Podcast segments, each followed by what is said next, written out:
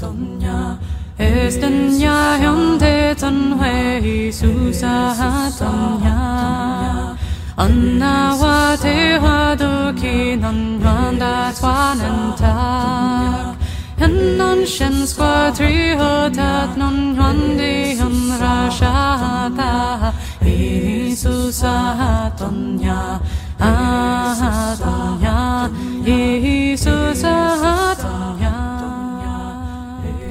Welcome back to the American Writers 100 Pages at a Time podcast. In each episode of this podcast, I look at the works of great American writers using the Library of America as my source material. By looking at only 100 pages in each episode, my intention is to go systematically and rigorously through these works. In this episode, I'm going to be continuing my look at James Fenimore Cooper's novel from 1941, The Deerslayer.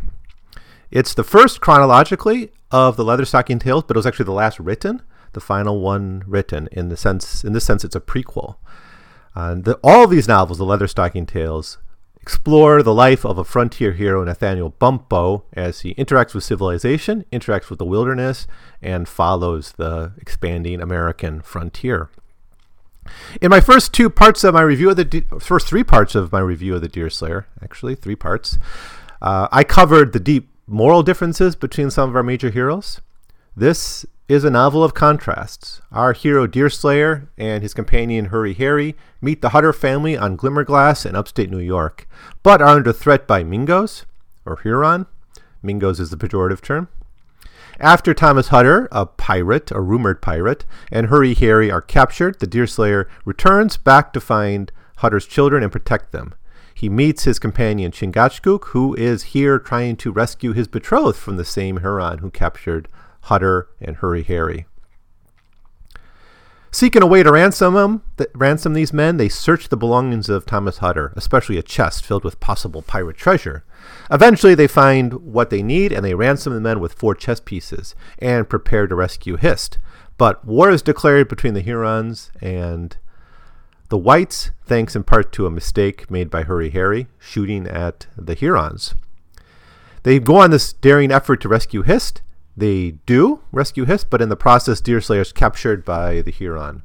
Hetty arrives to try to ransom him, but this fails because the Huron now realize that with Deerslayer captured, they should be able to uh, kill or capture the other men and seize the whole castle and all its belongings. Deerslayer comes to realize that he will be tortured shortly.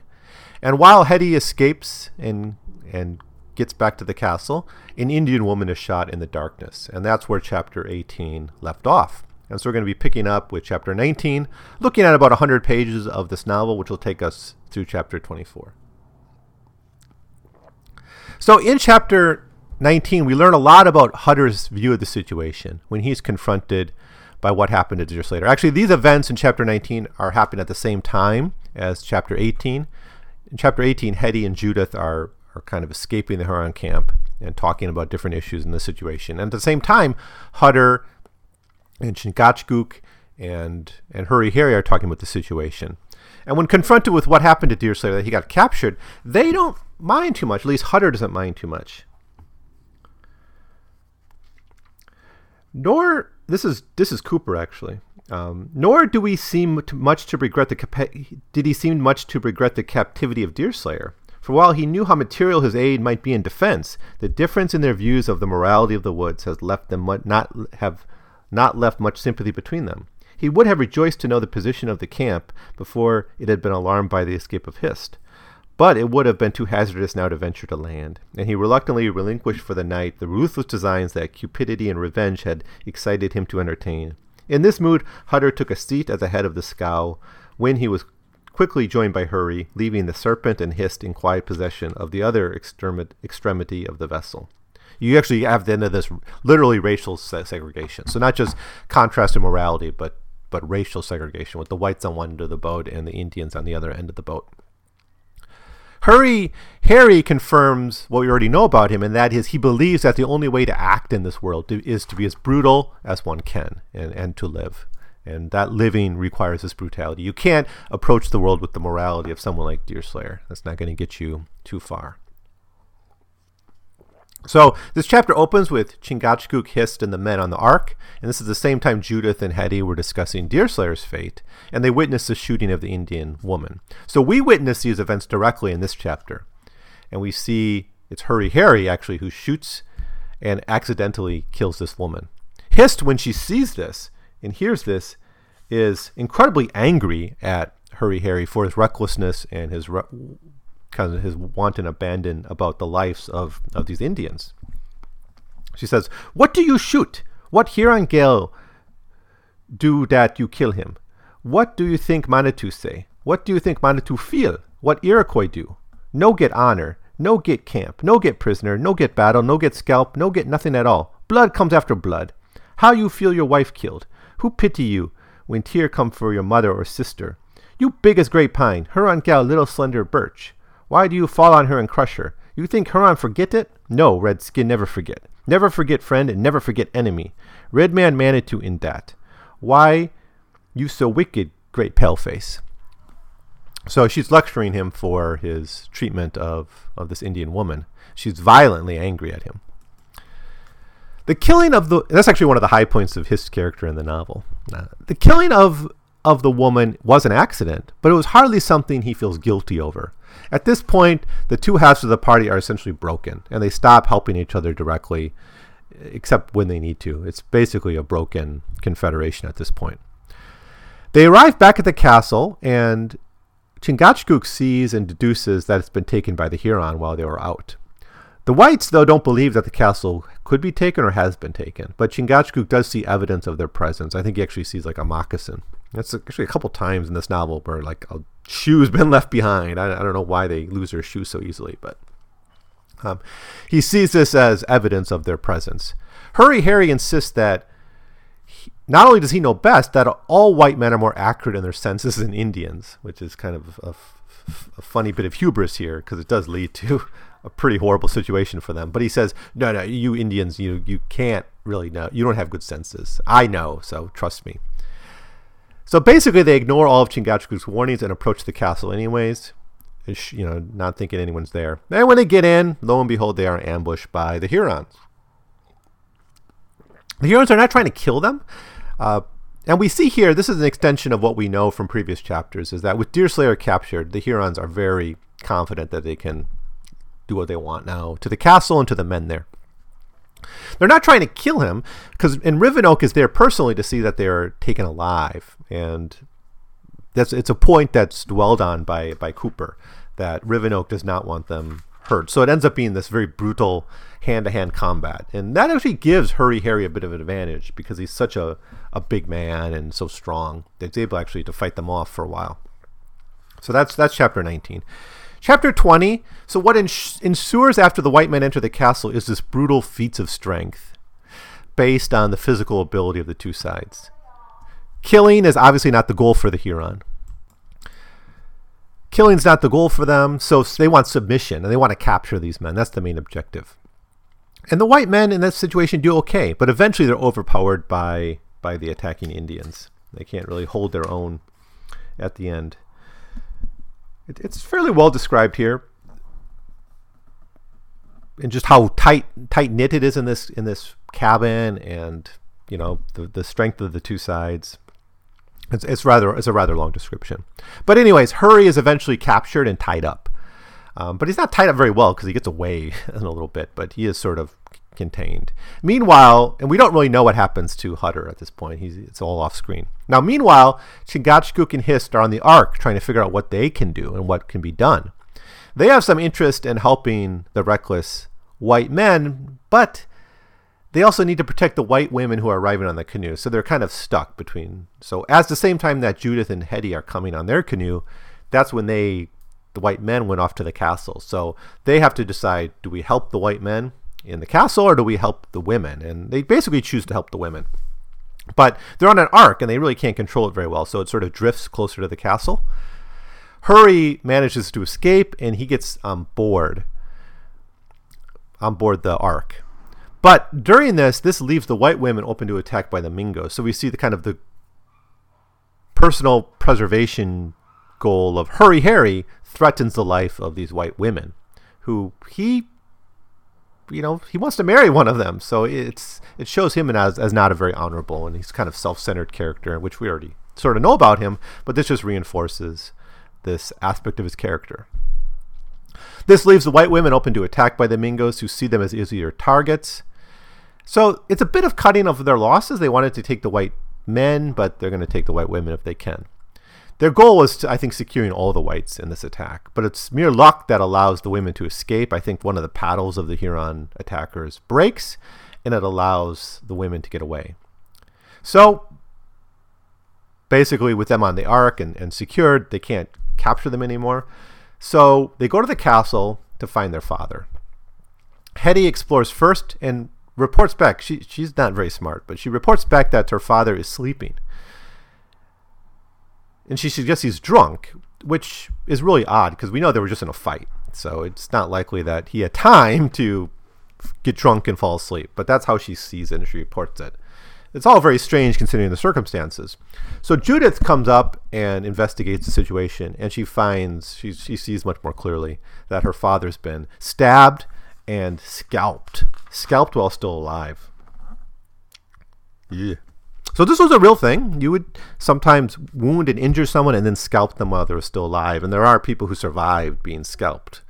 I guess you know it must have been a really painful um, circumstance. I guess the way they scalped is they cut kind of around your head, around your hairline, with a knife, and then just kind of yanked on your hair. I don't know if you kept shorter hair, when you're less likely to be scalped, or or how they did it, but um, it was kind of a big yanking they did. So uh, that that's sort of what happened to to Hutter. Now, usually you'd be killed afterwards, or you would just die of your injuries at this point. But he, and this was sort of what happens to Hutter. But Hutter's still alive at this point, and so it's a very painful death that Hutter faces, and, and he's being punished for his his crimes and his cruelty and his bad frontier ethos. At least Cooper is doing that, punishing him for that. So, into chapter 21. Uh, Cooper opens this chapter with this question of retribution and justice, and he comes down on the side of justice as the reason for, for Hutter's situation. Quote, there are moments of vivid consciousness when the stern justice of God stands forth in colors so prominent as to defy any attempt to veil them from the sight, however unpleasant they may appear, or however anxious we may be to avoid recognizing it.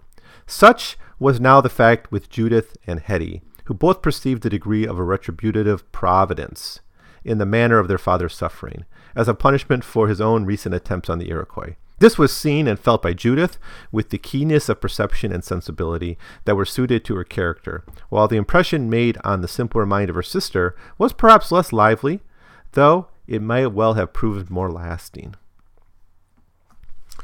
So, as in chapter 7, we have a dying man asking for water. Uh, in that chapter, it was the this Huron that Deerslayer shot, and he's begging for water. Here, Hutter is asking for water. So we're you know it's clear that he's going to die. It's it's a parallel scene. But he's begging for water. He knows he's going to die, so Hutter admits to the young women that he's not their true father. And we're treated to a rather long death scene in which Hetty tries to comfort her father by reading him the Bible he confesses his past and invites them to open the chest and explore all of its contents, which will reveal the truth of their past and his, their upbringing and their parentage. As Hutter dies, Hurry is shaken by how close he himself got to death that day. Judith is ready to judge both of the white men for their behavior over the past few days, making clear that they're only getting what they wish to do to others. And that's what she says to him straight up. After Hutter's death, he is buried nearby. There's a bit of a controversy over where he should be buried. Judith wants to separate their mother and Thomas Hutter from each other, claiming that they weren't is not her true father. But Ju, uh, but Hetty thinks they should be married together because they were companions in life and they were married. So there's a bit of a disagreement about that. Anyways, anyway, immediately after the funeral, which takes most of this chapter, Hurry gives a brief eulogy and asks Judith for her hand in marriage. Judith rejects it very quickly. She simply is, at this point in the story, not has, doesn't have any interest in marrying Hurry Harry. Hurry Harry is put off by this, but does tell the women that because of this, he's going to depart. Now, there's a suggestion of a little bit of threat here because they are under this danger of the Huron. And without Hurry Harry there, they would only have Chingachgook to protect them. So he's a bit of a threat, but it does seem he cares enough that he says he's going to depart and he's going to come back with help. He's going to go to the garrison and bring help, and hopefully that will rescue them. And this can be the the way out of this this situation they're in. Judith does try to tell Hurry Harry at the end that they're friends and that he's hopeful that that he will come back with, with help. So there's kind of no hard feelings. Okay, chapter 22. At this point in the novel, we're really ready for our plot lines to be resol- resol- resolved. Hutter is dead. He's, he's revealed not to be the parents of these girls, these young women. Deerslayer's captured, so that has to be resolved. Hurry, and we, we sort of already know the means by which the novel is going to be resolved, just because Hurry Harry says he's going to go to the garrison and get help. So there's actually not that much more to resolve in the novel. Um, but Hutter's background is mostly answered. The parentage of Judith and Hetty is still a question. Um, now, Hist and Chingachgook are together, so that's resolved. They're going to get married, and Hurry's future is a little bit less determined. We really don't know what's going to happen to him, but really it's the fate of Deerslayer that's the main plot point yet to be resolved. Now, Judith and Hetty go out on the canoe to have a private conversation. Hetty confesses that she's fallen in love with Hurry, and Judith confesses that she's falling in love with Deerslayer. Judith tries to explain to Hetty that they cannot live out here in the frontier. That it's it's a bit delusional to think that they can survive and take their like the family estate and live out here without their father or without the protection of men. Basically, their future is civilization, is essentially what Judith tells Hetty. Hetty is not comfortable with this, and, and she's is a bit too dim to fully see the reality of her situation. But essentially, the point being made here is that their future must be with, with civilization. Quote, we must live in future as becomes respectable young women, and cannot remain here to be the talk and jest of all the rude and foul-tongued trappers and hunters that may come upon the lake. Let Hurry go by himself, and then I'll find the means to see Deerslayer when the future will soon be settled. Come, girl, the sun is set and the ark is drifting away from us. Let us paddle up to the scow and continue with our friends. So there's there's a bit of a, a sexual tension here in that they can't be good women if they stay on the frontier, right? They'll they'll end up with soldiers and trappers, people passing through, and there's a suggestion that they, they may end up being almost prostitutes if they decide to stay out here on the frontier and not marry properly.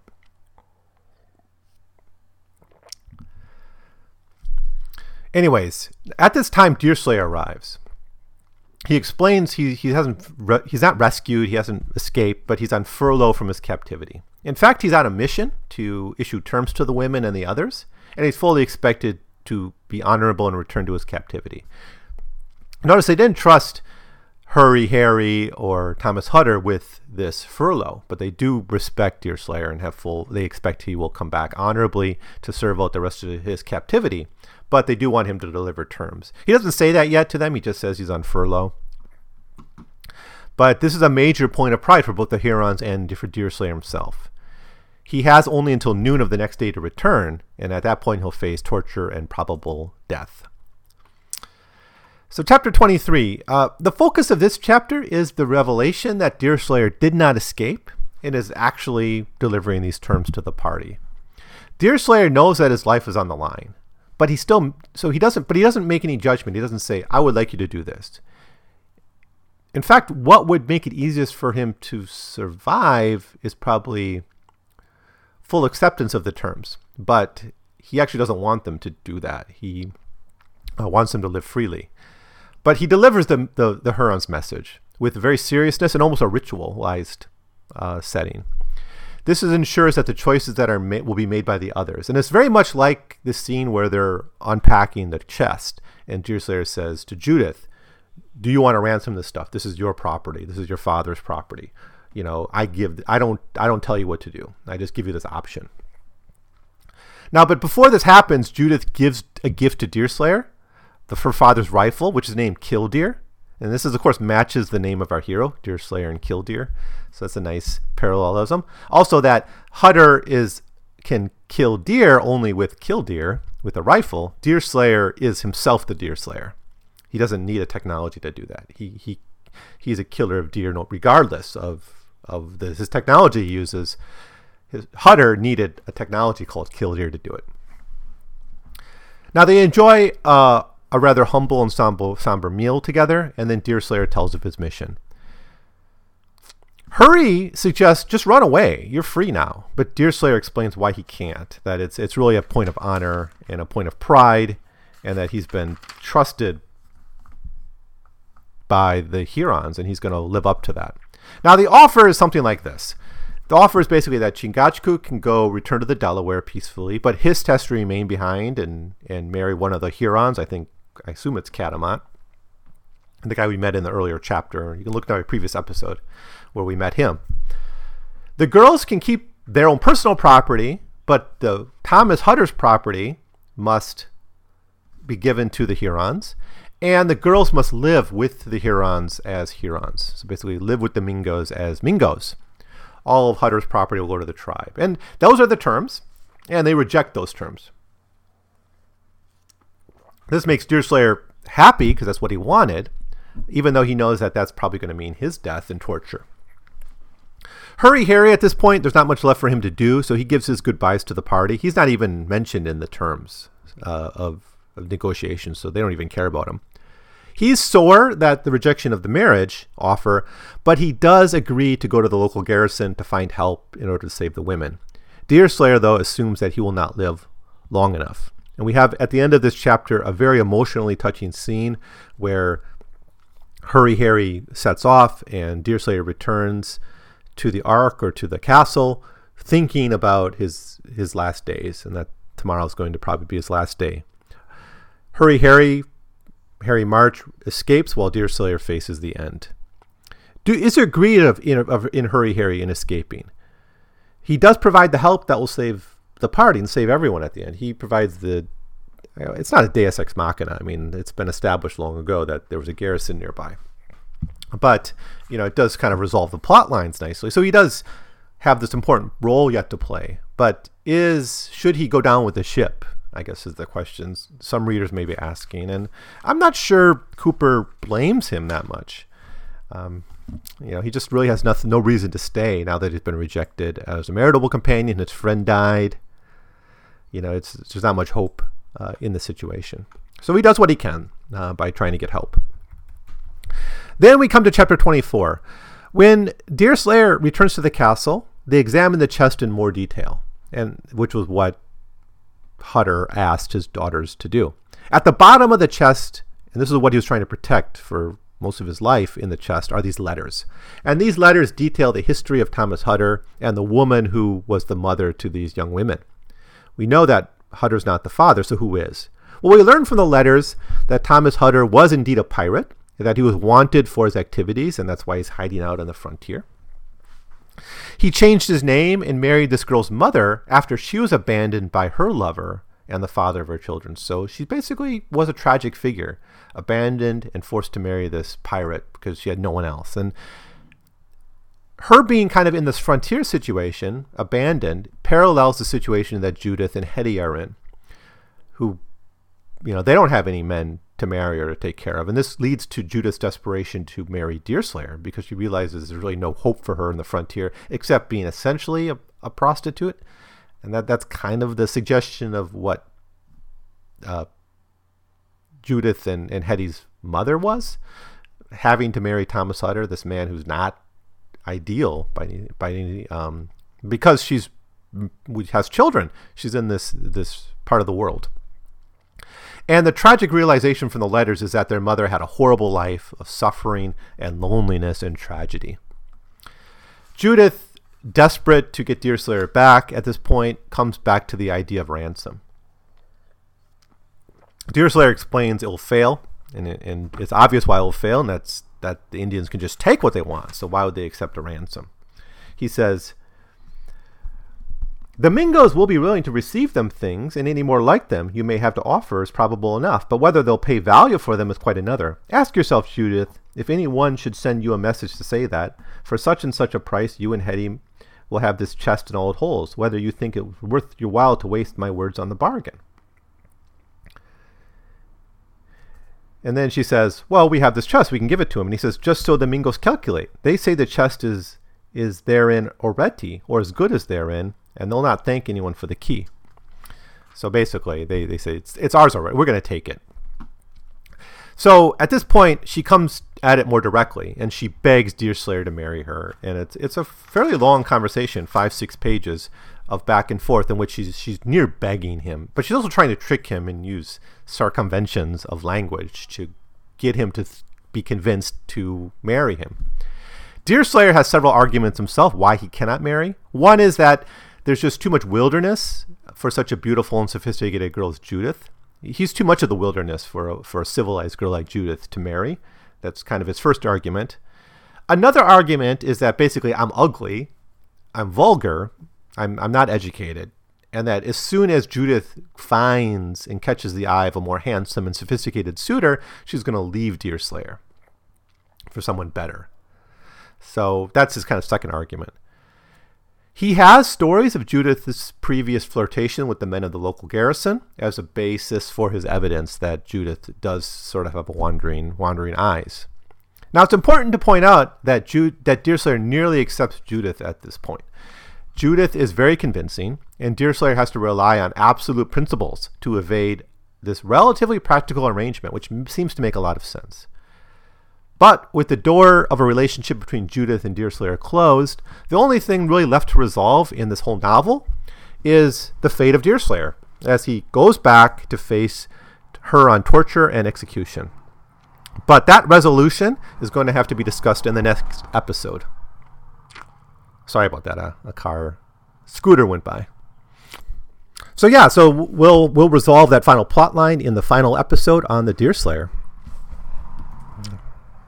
But any conclusions we can draw here? Well, I guess in a way, there's not that much that happens in this section. Uh, Hutter dies. The parentage of of the young women is revealed, and Deerslayer comes back with these terms, but they're rejected. And then Hurry Harry leaves. It departs the story. So that that's kind of all that happens in these six chapters.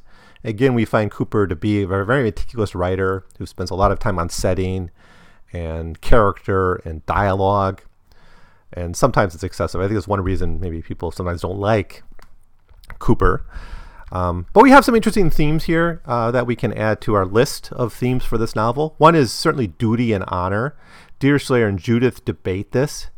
Judith being more practical, Hurry Harry and Chingachgook and, and Hist, especially Hist and hurry, have a conversation about duty and honor and honor and warfare. And again, it comes down to this what's the practical necessity for survival and what's the right thing to do. Um, and Cooper seems to come down on the side of, of doing the right thing when possible. Parentage is a theme at this point, um, and and kind of how the how the situation is going to create a similar circumstance for the next generation. So the situation of Judith and Hetty find out about their parents' background, or their mother's background anyway. They don't learn much about her father, their real father. But she was abandoned and forced to marry Hutter. And just like Judith and Hetty are in a situation where if they don't return to civilization, if they stay in this circumstance, they're going to end up having to marry like a a, a man from the garrison or a trapper or join with the Indians or something that won't be desirable for them. So their their honor is at stake as well, and their their future uh, is at stake. So that's why she becomes so desperate at this point to marry Deerslayer. So it's uh, the, the the experience of her mother leads her to act in terms of her relationship with Deerslayer. And although she fails, we see a very clear connection. It's in the same chapter actually, where she finds out about her mother's fate, that she begs for marriage. Um, crime is a bit of a subtext here. Of course, we learn that Thomas Hutter really was a criminal. And we have Hurry Harry's crime at the beginning of, of, of just randomly shooting an Indian without need. And we got names here. Names become important here. Uh, Judith at one point calls herself or suggests that her name could be Judith Bumppo.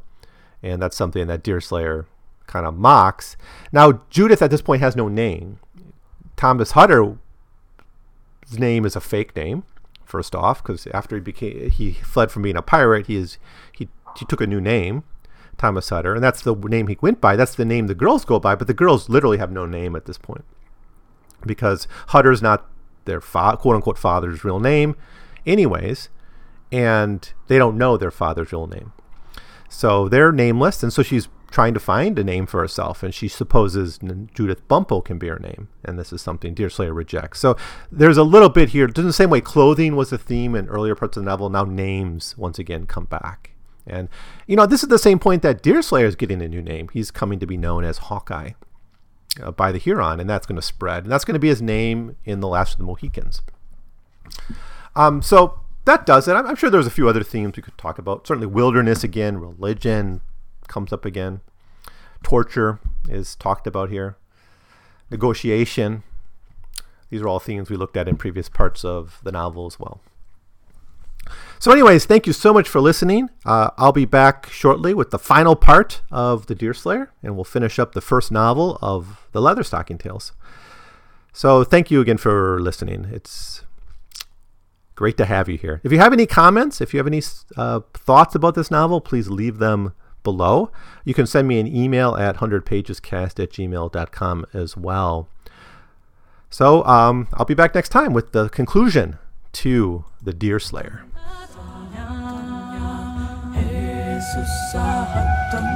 Let Christian men take heart today. The devil's rule is done. Let no man heed the devil more, for Jesus Christ has come. But hear ye all what angels sing, how Mary made bore Jesus King. Jesus ah.